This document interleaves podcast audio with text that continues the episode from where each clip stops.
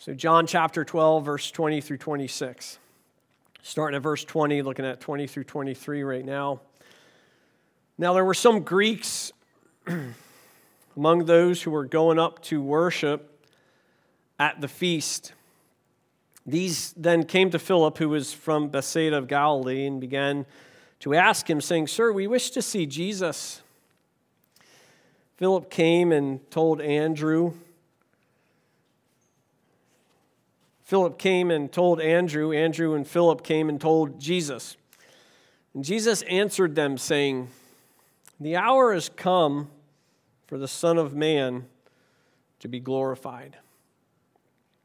I don't know if you've ever seen the movie Glory Road. How many have seen Glory Road? Disney movie? Yeah. Only, only one. Okay. Recommended. It's a great, great movie. It's one of my favorites. It's a basketball movie. It's based on the true story of 1966 Texas Western basketball team. Don Haskins is the newly appointed coach and has very, very little money to work with. Um, so he begins to uh, build this team kind of from the ground up, and he recruits the best players regardless of their race. So the movie's about not only a, a team of underdogs, but uh, a, a team that comes up during some very difficult times with regards to racial tensions. Haskins puts his players through a rigorous training program, threatening to cut anyone who doesn't work as hard as he demands, all the while trying to integrate his players into a uh, single team with a common goal, which is to win the championship and to work well together as a team. Uh, he has a rigid style, the way he makes them play. Um, and they had this kind of really different style that uh, they wanted to bring into the game, and he kind of doesn't let them at first, but then allows them and integrates the two styles together, and off on the road to glory they are. And they end up winning uh, the championship in 1966. However, this road to national championship was not at all easy. It took discipline, self sacrifice, and perseverance as they faced threats, persecution, and violence along the way. As a matter of fact, in the movie, it's one of the most heart wrenching scenes. Uh, one of the players goes into the bathroom and is beaten to a pulp by a bunch of white guys. Just beaten. Yes, they win, but the road to victory was paved with the bricks of suffering, trials, and self denial. How many people want an easy road in life? It's okay, you can, you can say it. I do. I, I grew up and I always had these really lofty goals. I, I always wanted the best, you know, had these really, you know, delusions of grandeur, we'll call them. And, you know, I would always try to start something and then realize how difficult it would be. And I said, that's not for me. My mom would make fun of me. She would say, You have all these aspirations, but yet you, you don't want to do the work to get there. Jesus begins this statement, and, and it, it, it flows right out of last week's passage. The, the Jews want Jesus to enter into his glory, and they want to enjoy the spoils of that glory with him. And they want him to enter into that glory not the way of God's kingdom, but the way of the world. This is Jesus, how Jesus' path to glorification, and it is absolutely radically different from anything the world could ever imagine.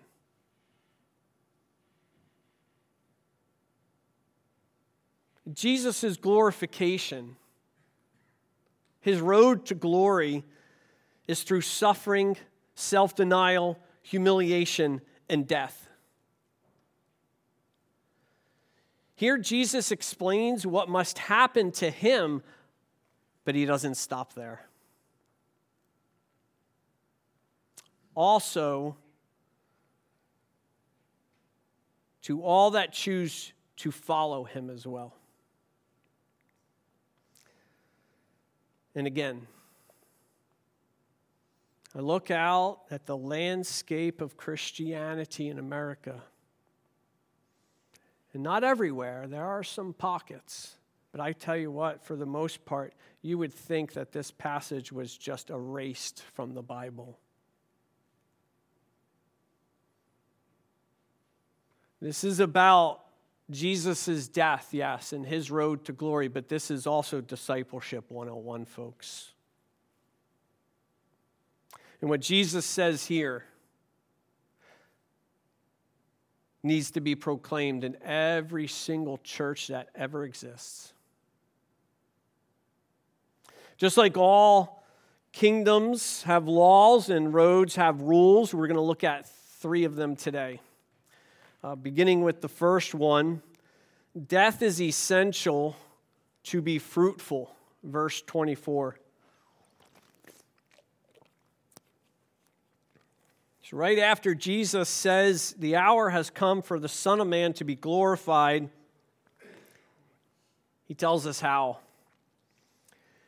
Truly, truly, I say to you, unless a grain of wheat falls into the earth and dies, it remains alone.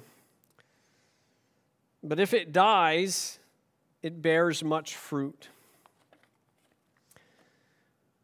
Many people are fascinated with the story of the Titanic. My wife is, is one of them.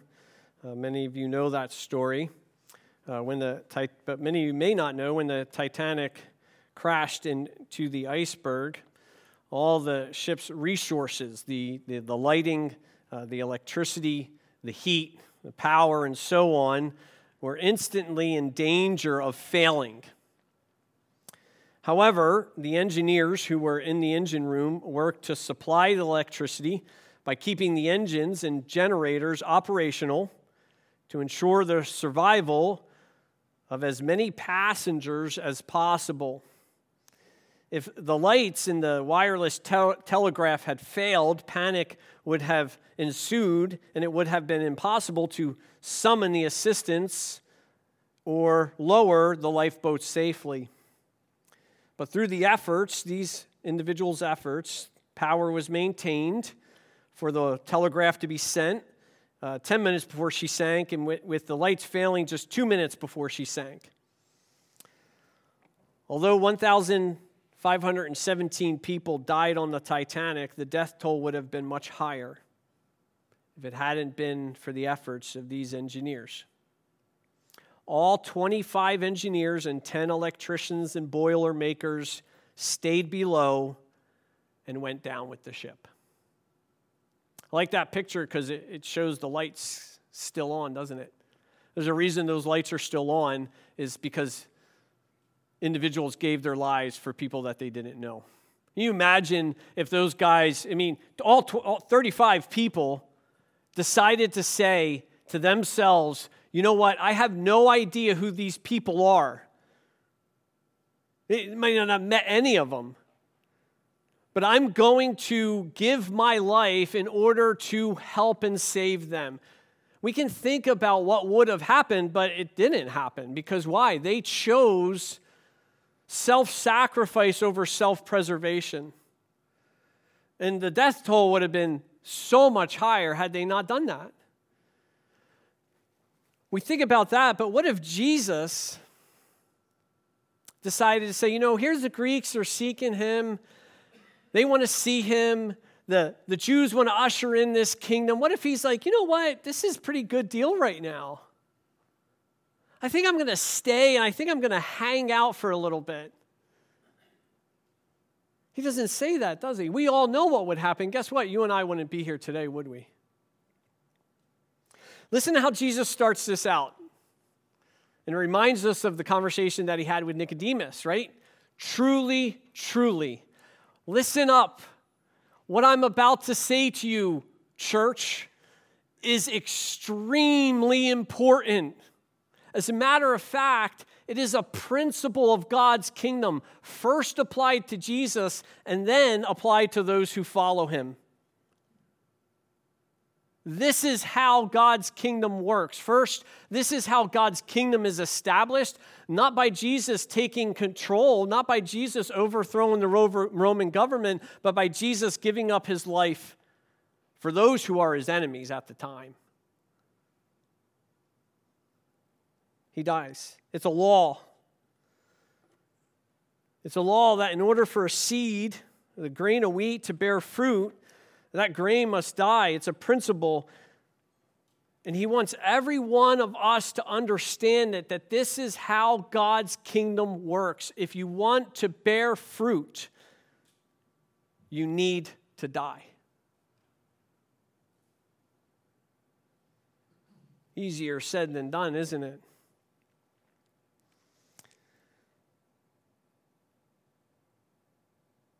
This is why he came. He came to offer up his life, to die a horrific death. And it is in this way that you and I are saved. There is no other way around it. The only way that you and I live is if Jesus dies.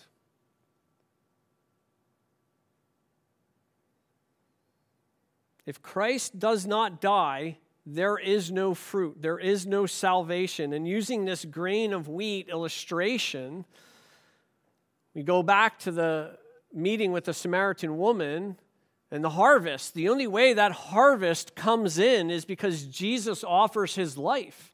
That's how God establishes his kingdom through the death of this eternal seed.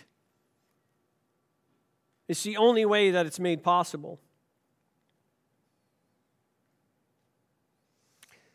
And we hear this, but, but it's not a, a, theoretical dying unto self, although Jesus embodies that from the very start. He embodies self sacrifice, he embodies self denial. His whole entire life is made up of that. But this is a physical death for Jesus.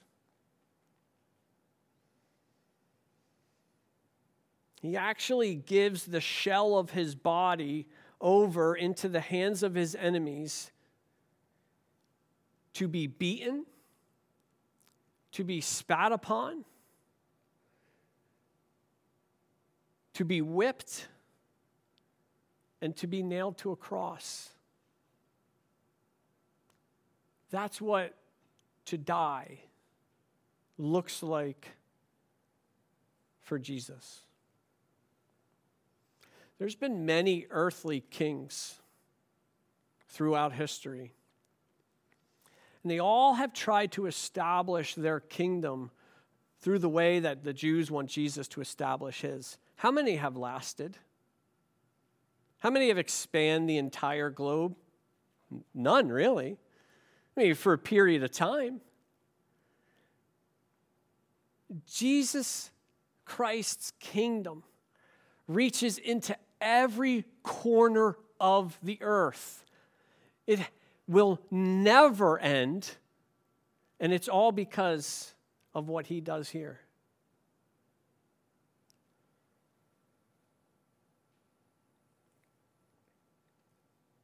Without his death, you and I are lost. There is no kingdom. John Piper says something that's really, really important to understand with this. If you have pens, I would encourage you to write this down. He says, My dying, that Jesus is saying this in this passage. My dying for your salvation is also my design for your imitation. My dying for your salvation is also my design for your imitation. I want you to go home. I want you to find a seed. I'm sure some of you guys have seeds, watermelons, any kind of seed, whatever seed. And I want you to either put it in a jar and do nothing to it, put it on a piece of paper and do nothing to it, put it on a shelf and do nothing to it. Folks, that is our lives unless we die. It is essentially worthless it is meaningless it remains alone. And that death that you and I are to die is first, we are to die with Jesus Christ. Just like Paul says, I have been crucified with Christ. I no longer live. Mark no longer exists. The life that I live, I live for Jesus Christ. Everything about me has to do with Jesus Christ. He is my very life. There is no other. This is the entrance into his kingdom. It's an acceptance of his death, but it's also a self crucifixion with him.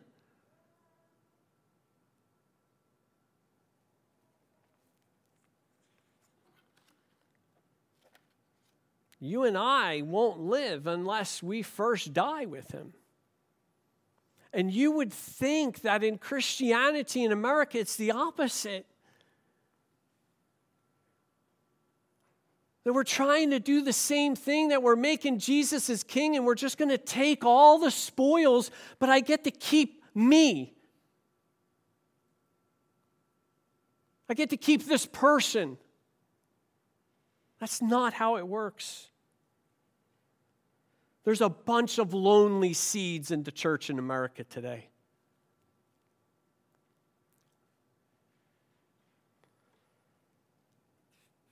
One gentleman says he thinks that there are so many Christians that are not experiencing the fullness of God's grace because they are unwilling to die to themselves.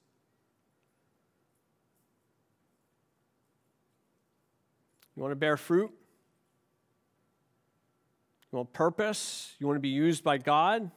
Here it is.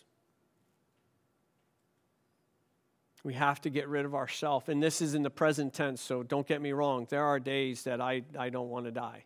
There are days that I preserve myself. It's the initial death, it's the initial willingness to enter into that relationship with Jesus Christ for Him to become everything to me. We accept him, identify with him, identify with his death and burial and resurrection. But it's a constant death, every day dying to ourselves. And Jesus expands on what that looks like as he applies the rest of it to his disciples. The second rule of the road here is hate the temporal to gain the eternal. Verse 25. He who loves his life loses it. He who hates his life in this world will keep it to life eternal.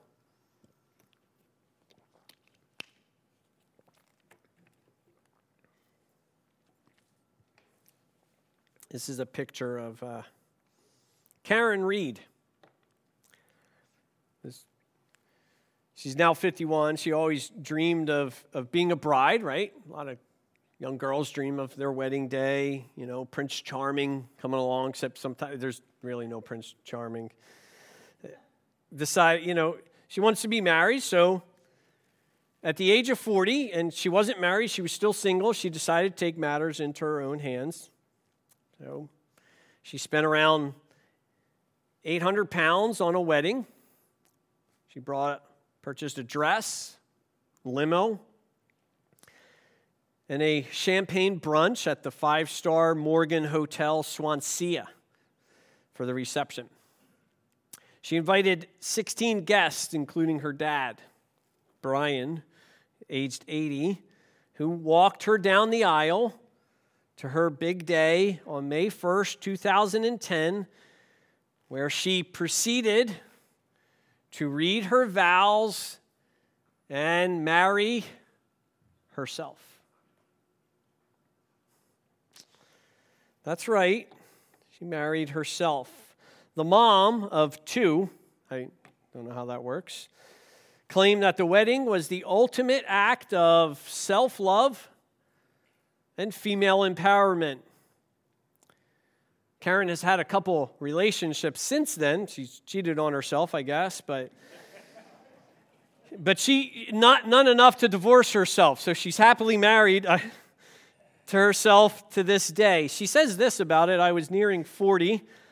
I had been ready to settle down for a while, so I thought why not marry the person I love the most in this world?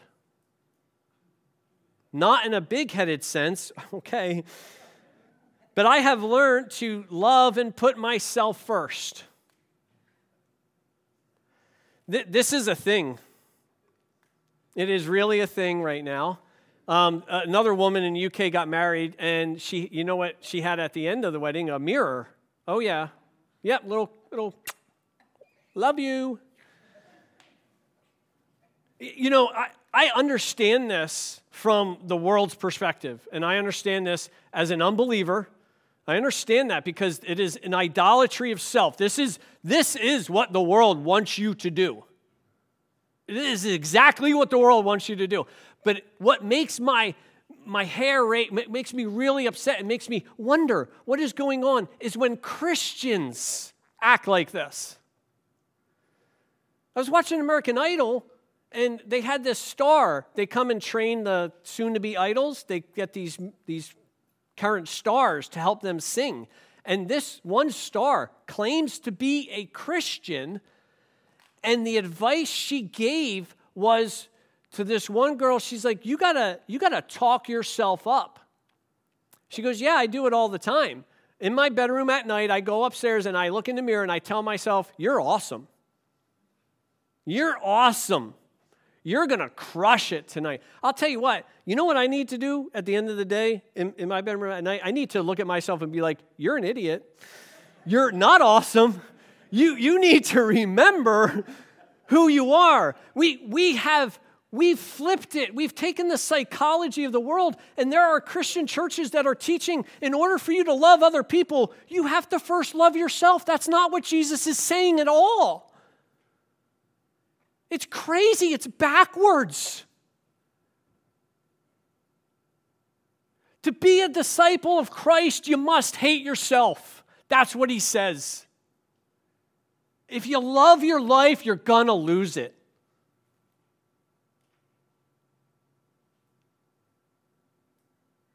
And the world right now is using a megaphone to tell us otherwise. It's all about ourself. It's all about this person. This is our world. This is our God. And the church, the church is buying right into it. Health and wealth, prosperity gospel. Jesus came to give you a comfortable, prosperous, easy life. Just believe. Just believe. That's heresy.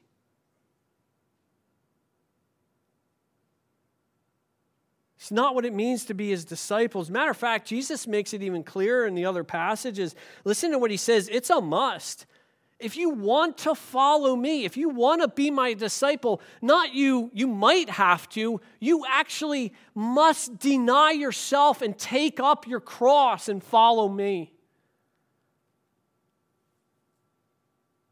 If you can't do that, don't bother.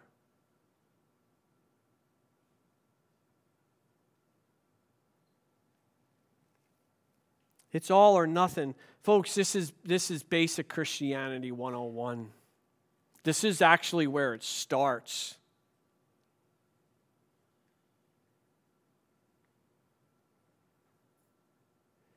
Everything about Jesus is now in us. His interest, His priorities, His kingdom, His way of doing things, His character Because if we want to hold on to ourselves, he's like, fine. Self preservation in this case leads to self destruction.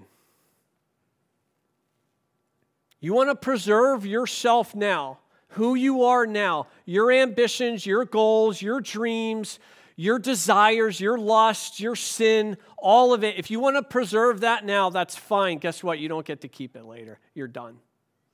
That's what he's saying. You know, I, I, I did I wanted to do missions. You guys, some of you may have known that before, and uh, I had all these dreams, still had the dreams, even after I became a Christian. Wanted to be, you know, this missionary who's going to die for Jesus. I remember telling my sister, hey, if I don't come back, I'm probably not coming back from Africa. Don't, don't accept, I'm going to die. You know, and, and that's all about my glory, right? I had all these ambitions and all these dreams. And, the thing about it, I wanted to follow Jesus, but I wanted to take Mark with me. And that was all my goals. And it still happens in the Christian church where we think that Jesus is there to just fulfill our ambitions for us or to preserve our kingdoms here on earth, to preserve our rights, our way of living. He says it in Philippians, right? All those things that, that I used to think were gain, and all my Philippians ladies who, who did that seminar, you're all like, yeah, they were they can come up and probably preach a sermon on this, right? And what does he say in that? He's saying, look, all those things that the world counts as a gain is really a loss because why? I have Jesus Christ. That's, that's what we need. That's who we need. And it's in the same context of where he says, have this attitude in you, not the attitude of the world that marries themselves, but the attitude of Jesus Christ, who did not equate equality with God, but he left it all behind. He left his rights behind. He didn't cling to those, he didn't use those. They were his all the time. But what did he do? He took the form of a servant, the lowest form of a servant, and he offered his body to death for what? For other people, for you and me.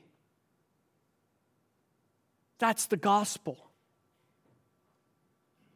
That's the attitude Christians are to have. This is what our lives should look like as a disciple of Jesus Christ. Not somebody who clings on to their life, not someone who clings on to their rights and their own interests, but someone who lets them go in the name of Jesus and for the sake of others who don't know him. That's Christianity. I'm not going to say this too much more. But again, the pandemic squeezed the church, and much of what came out of it did not look like this at all. And here it did, thankfully. In other places, this is the opposite. Whether we agreed with the rules, whether we agreed with it, it sent a message to people. It sent a message as to what our priorities were and what we were willing to give up for others and for the sake of the gospel and for our public witness.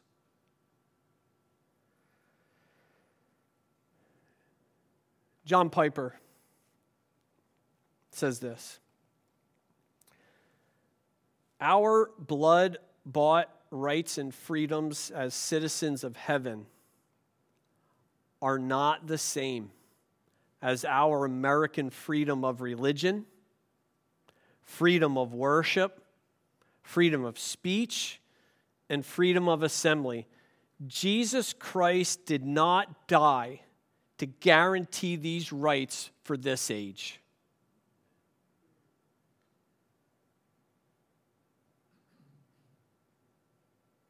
All these freedoms, he says, precious as they are, and they're precious, precious as they are, can be taken away without any essential loss of our Christian freedom.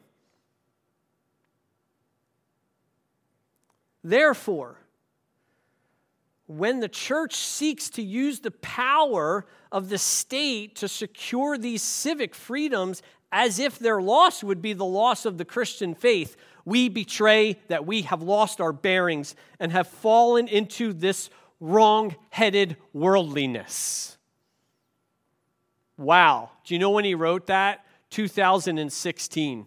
Do you think God knew what was coming? Absolutely. We did the opposite. Much of the church did the opposite of what he's saying. It's unbelievable.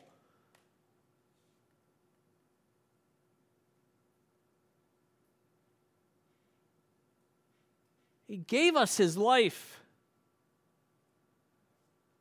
And the giving of that life is a model for Christianity. Lost our bearings. Lost our bearings.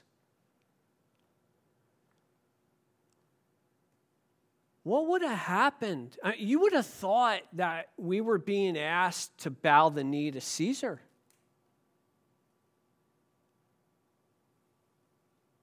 And like I said, whether we agree or disagree, it sent a message. What would have happened if we were asked? Would we have taken up arms? Fought back? I pray to God not.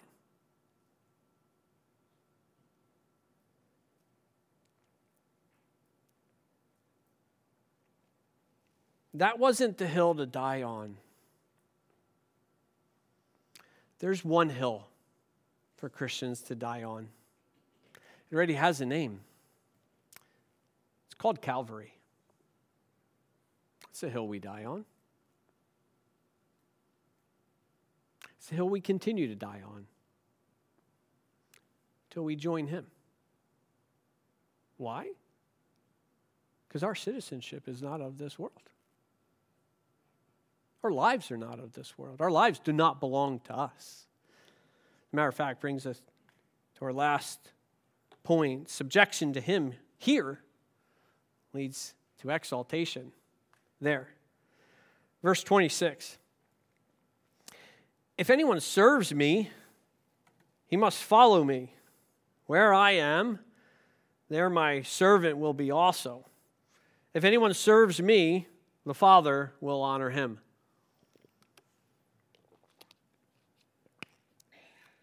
Anyone ever been to an auction? Yeah, come on. Oh, auctions. They're fun, huh? Yeah, I don't.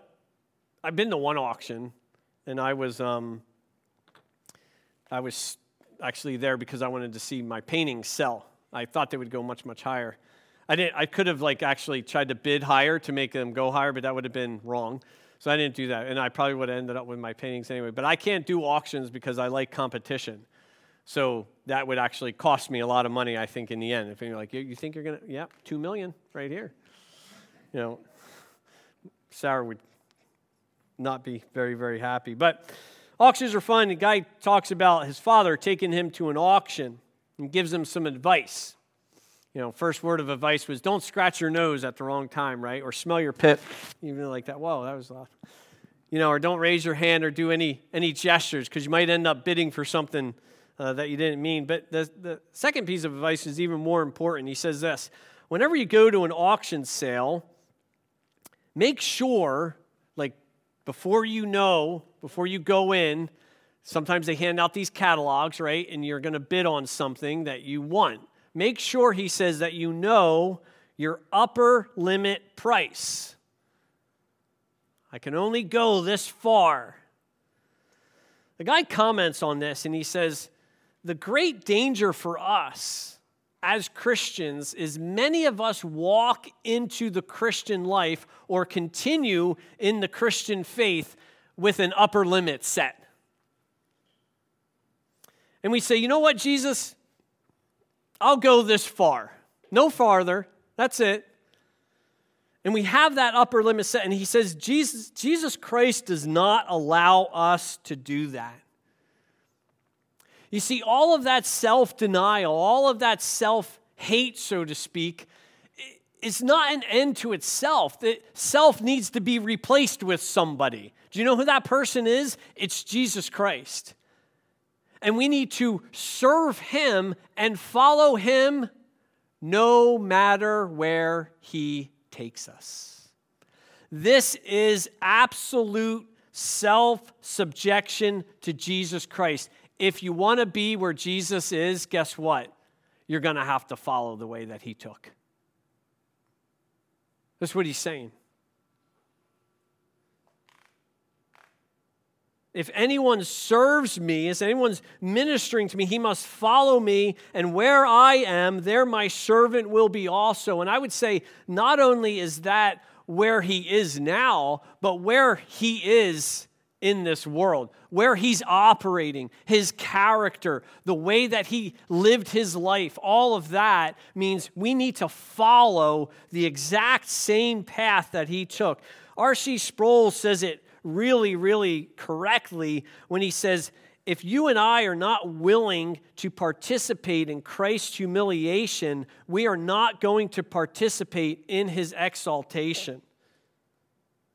Our calling is a calling a, a, to unconditional obedience to Jesus Christ.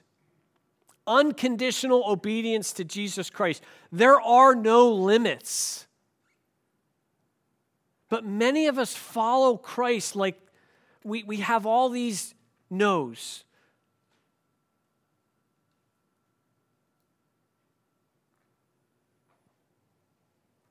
We follow him and we say, you know what, Lord, I know that this is wrong. I know you don't want me to do this, but I'm not, I'm not gonna, I'm not gonna hand this over. This is this is where I say no. And we say, you know what, Jesus, you're going this way. I'm gonna, just gonna do this, and I'm gonna kind of go around here and I'm gonna meet you back on that. That's not how it works. Serving Jesus also means serving in the way that he served. The disciples are going to see just in a few passages what it means to serve, where Jesus takes the form, takes the position of the, the lowest servant, takes out a towel and washes his disciples' feet. That's what it means to serve Jesus is to humbly serve others in his name. Not to exalt ourselves, but to humiliate ourselves. There are no limits. It's all or nothing. It's unconditional obedience to Him. And I, I think sometimes we, we have this idea of what it means to follow Him, and, and it, it's kind of part of it, but it's definitely not all of it. We think that following Jesus means that it has to do with just strictly guidance in our life. Oh, I followed Jesus to Galilee. He led me to Galilee. Yes, that could be part of it. Or I followed Jesus to marry this individual. I'm sure you've heard that. Yeah, I'm just following the Lord's leading in my life. Or I followed Jesus to this ministry. It all, it's all directional, it's all positional. I'll tell you what, Jesus is less concerned with your position than your character. He wants your character. That's what it means to follow Jesus. Following Jesus, when he says this to his disciples, where is he going? He's going to Calvary. That's where he's going. Follow me to this place, yes, but in this fashion. It's character, it's attitude, it's priorities. Follow me where I'm going to die for sin. Therefore, you too die to sin. Give up yourself. Forget this world. Live for me.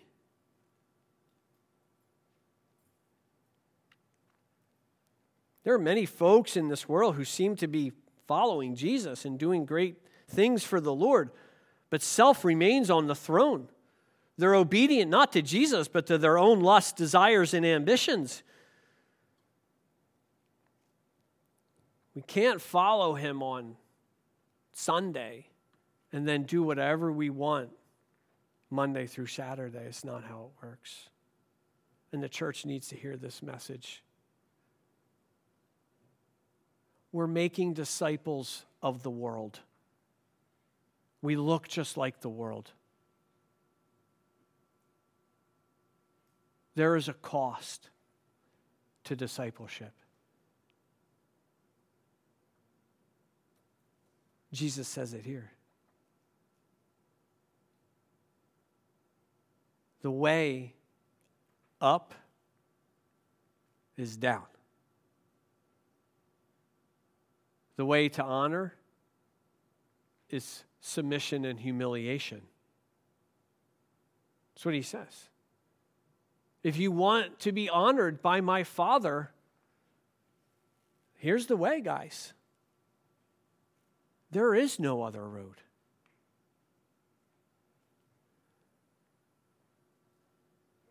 The gold road. Revelation talks about the streets of gold. I don't know if they're going to be bricks or it's going to be one solid piece. I'm going to go with a solid piece. We'll take bets. I won't know you. I'm going to be like looking at that road. You know, is, uh, is there an eBay up here? Hey, Bob, I got a chunk of the road. I'll sell it to you for 20 bucks. that road, it kind of symbolizes uh, what our life is going to be like, right? It's going to be beautiful. It's going to be marvelous.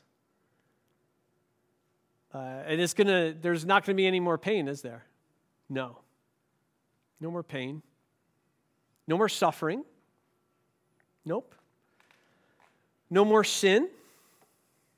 Nope. No more struggles. It's going to be very, very comfortable. It's going to be very, very joyful. It's going to be very, very peaceful. It's a road in heaven. Guess what? It's not our road now. Our road now is not paved with gold. The road to our glorification is paved with his crucifixion. It is the, the only way that you and I have eternal salvation is through his death, burial, and resurrection, and it is a model for our imitation. Our road is made of wood, the wood of the cross.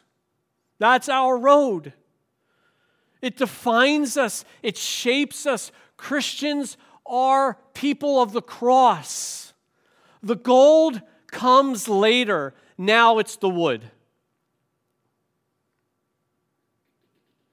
It's a life where we die into ourselves and live for Him. It's a life where we hate this world, we hate the world's interests, and we live for Him. And it's a world it's a, it's a life where we follow Him no matter what the cost.